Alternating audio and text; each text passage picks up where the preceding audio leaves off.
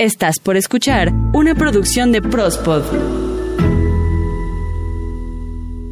Hoy hablaremos de cómo cerrar bien los ciclos, un tema que claramente te ayudará a elevar tu poder personal y que además te brinda una guía para reconectar tu rumbo. Porque en la vida todo es mucho más sencillo de lo que creemos. Percibe tu cuerpo, reconecta con tu alma, escucha tu espíritu y siente tu fuerza vital con amor y gratitud, reconectando tu rumbo.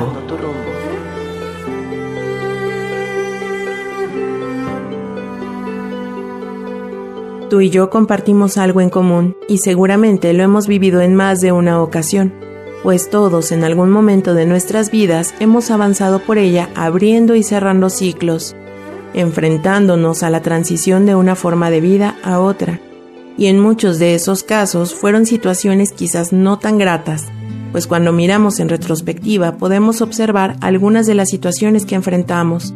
Recordamos a las personas que nos acompañaron y que por alguna razón ahora ya no están con nosotros. Quizá personas que nos abandonaron o que abandonamos. Iniciar ciclos es casi imperceptible. Cuando menos lo pensamos, todo nuestro esfuerzo nos brinda logros. Iniciar ciclos en las relaciones personales, con la familia o con los amigos, en el trabajo, en los estudios, incluso en nuestro aspecto físico. Nuestra mente, nuestras emociones, sentimientos y pensamientos son aspectos en donde hay cambios constantemente y que estos pueden ser positivos o no tan positivos, pero son parte de la persona que somos el día de hoy. Como lo he mencionado varias veces en Reconectando tu rumbo, lo único constante es el cambio. Y aquí es donde realmente dar un cierre a sucesos que nos ocurren en la vida es un proceso un poco más complicado que eso, pues cambiar de trabajo, terminar una relación ya sea de pareja o de amistad, incluso cortar lazos con algunos familiares o cambiarnos de casa, son algunos de los ejemplos que puedo mencionarte. Cierto es que muchas de las vivencias que hemos pasado nos han dejado una gran cantidad de recuerdos y experiencias en las cuales aprendimos muchas lecciones y estas las aplicamos en nuestra vida diaria. Pero también algunos de esos recuerdos, personas, situaciones y vivencias nos han dejado una huella tan grande en nuestros corazones, en nuestro cuerpo y mente, que preferimos mantenerlas presentes en nuestras vidas. Nos apegamos a recuerdos que esperamos algún día volver a repetir Esperamos que los resultados de alguna situación o relación cambien en algún momento, o nos aferramos a personas que bien pudieron hacernos o nos hacen daño, pero por miedo no cerramos ese ciclo en nuestra vida. Nos aferramos a objetos, sentimientos, pensamientos, recuerdos o relaciones que nos amarran al pasado, a esa parte de la vida o situación que en su momento nos fue de utilidad o nos hizo sentir bien Muchas veces nos aferramos a lo conocido por no enfrentar un gran dolor emocional. Esto también ocurre de manera inconsciente porque no sabemos cómo salir de esas emociones que nos consumen. Y esto nos coloca en una zona cómoda que no permite que avancemos hacia otras oportunidades o a los cambios que nos puedan traer nuevas y mejores situaciones.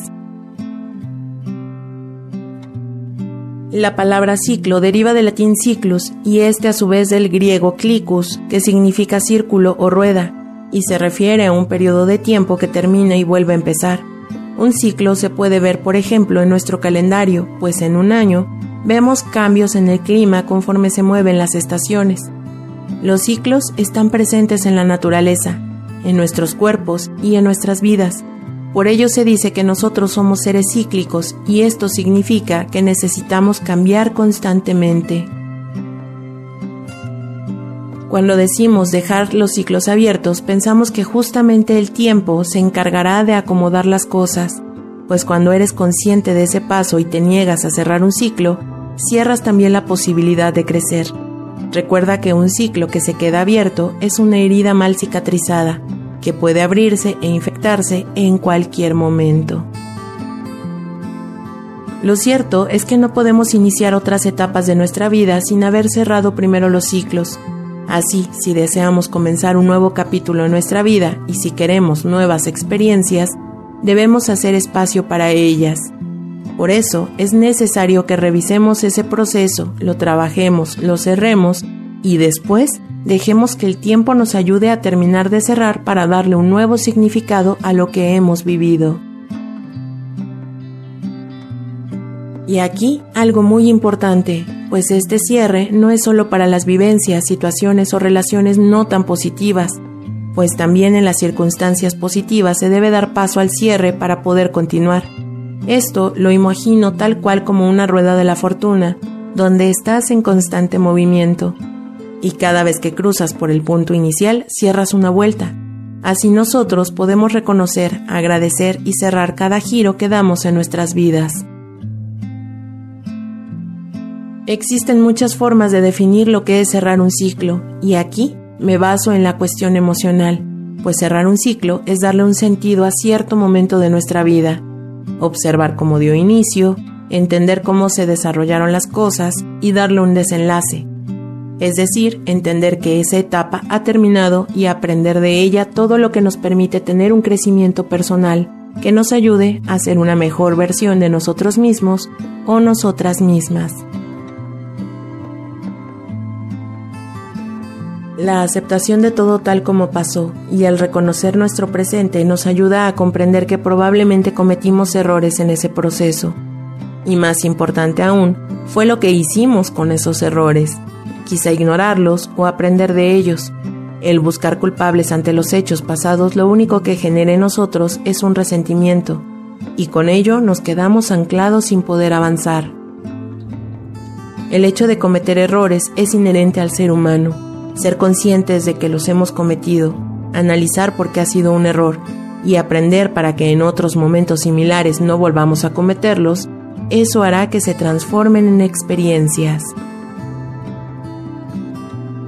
Las experiencias buenas o las no tan buenas siempre nos dejan una lección y cuando ponemos en práctica ese aprendizaje, nuestras acciones se transforman siempre en luz que va alumbrando y dando claridad al nuevo camino que elegimos transitar. El reconocer las situaciones, personas, emociones, pensamientos, recuerdos y sobre todo aprendizajes será parte de las nuevas herramientas de las que dispondrás en el momento que una nueva etapa se abra ante ti. Cerrar un ciclo e iniciar una nueva etapa de la vida de forma positiva y consciente dependerá en buena medida de la forma en la que hemos atravesado por el proceso de desapego. Tomarnos el tiempo para entender que se hizo todo lo que se debía hacer, que se disfrutó del tiempo y compañía de otras personas, que se colaboró y se vivió cada paso de la mejor manera en la que lo pudimos haber hecho con los recursos con los que contábamos en ese momento. Eso es lo que nos va a dar la sensación de cierre ante el fin de una etapa. Y aquí te dejo una serie de recomendaciones que puedo brindarte para comenzar a cerrar esos ciclos pendientes en nuestras vidas.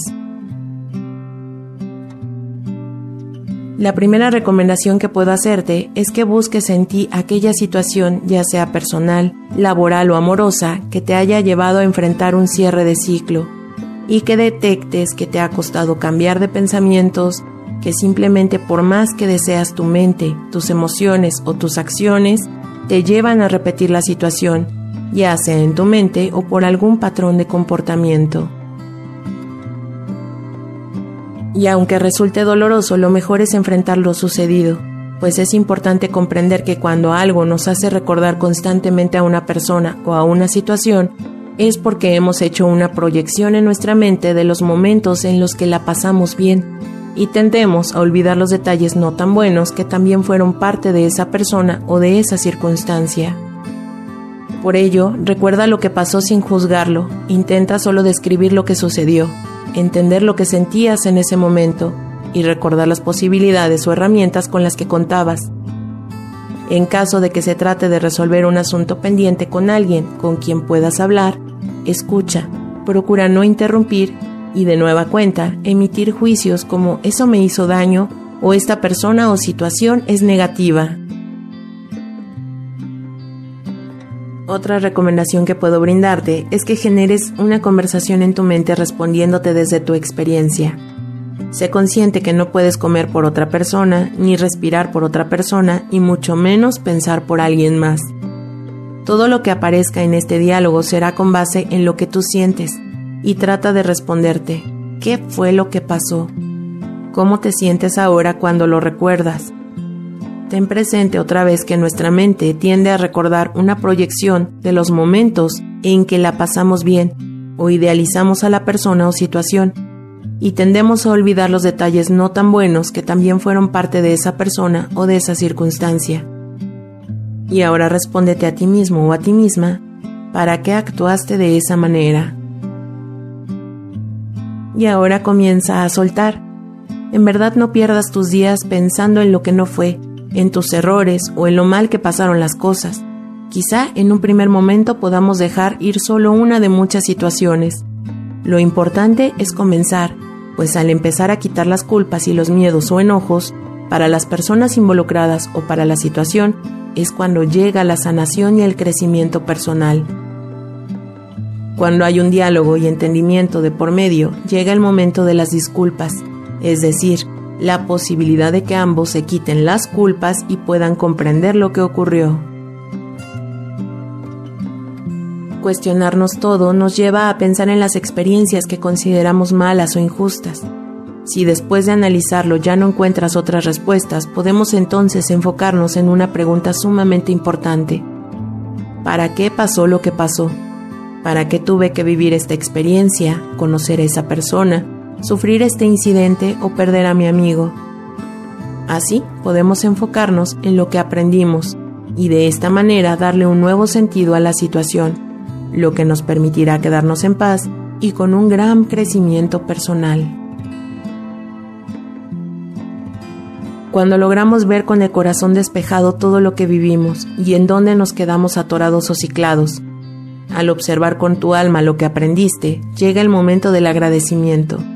Por difícil que haya sido la circunstancia, el agradecimiento se hace presente por lo que fue, por lo que aprendimos, por lo que vivimos, por las personas que estuvieron ahí, a las cuales en muchas ocasiones les hemos nombrado como nuestros propios espejos, estas personas que llegaron a nuestras vidas para hacer consciente lo inconsciente, o todo problema que vino a enseñarte una lección y no a terminar contigo.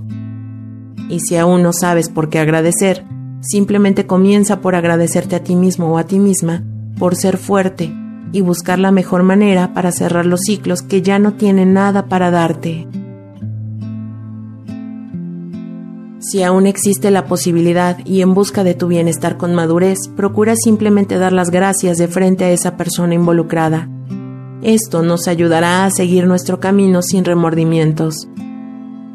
Cuando hemos perdido a un ser querido, por ejemplo, podemos escribirle una o varias cartas, y cuando te encuentres preparado o preparada, solamente hay que quemarlas esto mismo es recomendable si la situación es con alguien a quien ya no queremos o no podemos contactar. Cuando se trata de un trabajo, una enfermedad, un cambio repentino, agradece lo aprendido soltando lo que te hace daño. Puede ser desprendiéndote de los objetos a los que muchas veces nos apegamos y que aún nos conectan con ello, como la credencial del trabajo o aquel regalo que en su momento nos hizo felices o incluso con la ropa y objetos personales de alguien que por algún motivo ya no está con nosotros. Y algo muy importante, toma el tiempo necesario para hacerlo, llora lo que necesites llorar y grita o reclama tus enojos y miedos. Cuando la paz llegue a ti, podrás desprenderte de esos objetos y si deseas conservar alguno, simplemente consérvalos, ya con amor y sin sufrimiento. Recuerda que todo esto lo haces por ti y para ti. Esto es lo más importante. Aquí es donde se abre la posibilidad de transitar por la vida más ligero o más ligera. Y ten presente que esto es un proceso muy, muy personal. Ah, y algo muy importante, pues recuerda que en muchos casos ese ajuste de cuentas lo tenemos pendiente principalmente con nosotros mismos o con nosotras mismas. Lo que se fue tenía que irse, lo que no funciona no era para ti. Cada uno de tus fracasos es una lección más. Lo que aprendiste te ayudará a construir un futuro con éxito. Tú tienes la suficiente autoestima para no dejar de intentarlo. Observa a tu alrededor y date cuenta que estás vivo o viva. Tus ojos ven, tu piel siente, tus oídos escuchan y tu corazón palpita. Vive porque la vida es un corto momento de aprendizaje. Vive consciente y vive feliz. Todos somos magos y tenemos en nosotros la capacidad de cerrar los ciclos de la mejor manera, agradeciendo por las enseñanzas que nos trajeron y dejando atrás el dolor, amando cada parte de ti que vivió ese momento, bendiciendo lo que haya pasado porque gracias a eso estás hoy aquí. Spotify, Himalaya, Deezer, Amazon Music, Apple Podcast, TuneIn, YouTube son algunas de las plataformas donde puedes escuchar todos los episodios de Reconectando tu rumbo y de Prospodeando. Mi nombre, Ita García. Puedes contactarme a través de Twitter, arroba ita-ggs y recuerda que todos los jueves tenemos un episodio nuevo para ti. El tema del día de hoy fue cerrar bien los ciclos y espera el próximo jueves más temas para reconectar tu rumbo y hacer crecer tu poder personal.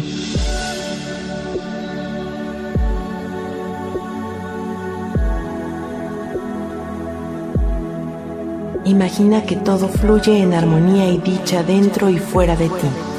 Siente, percibe, ábrete a la vida y a la paz, reconectando tu rumbo.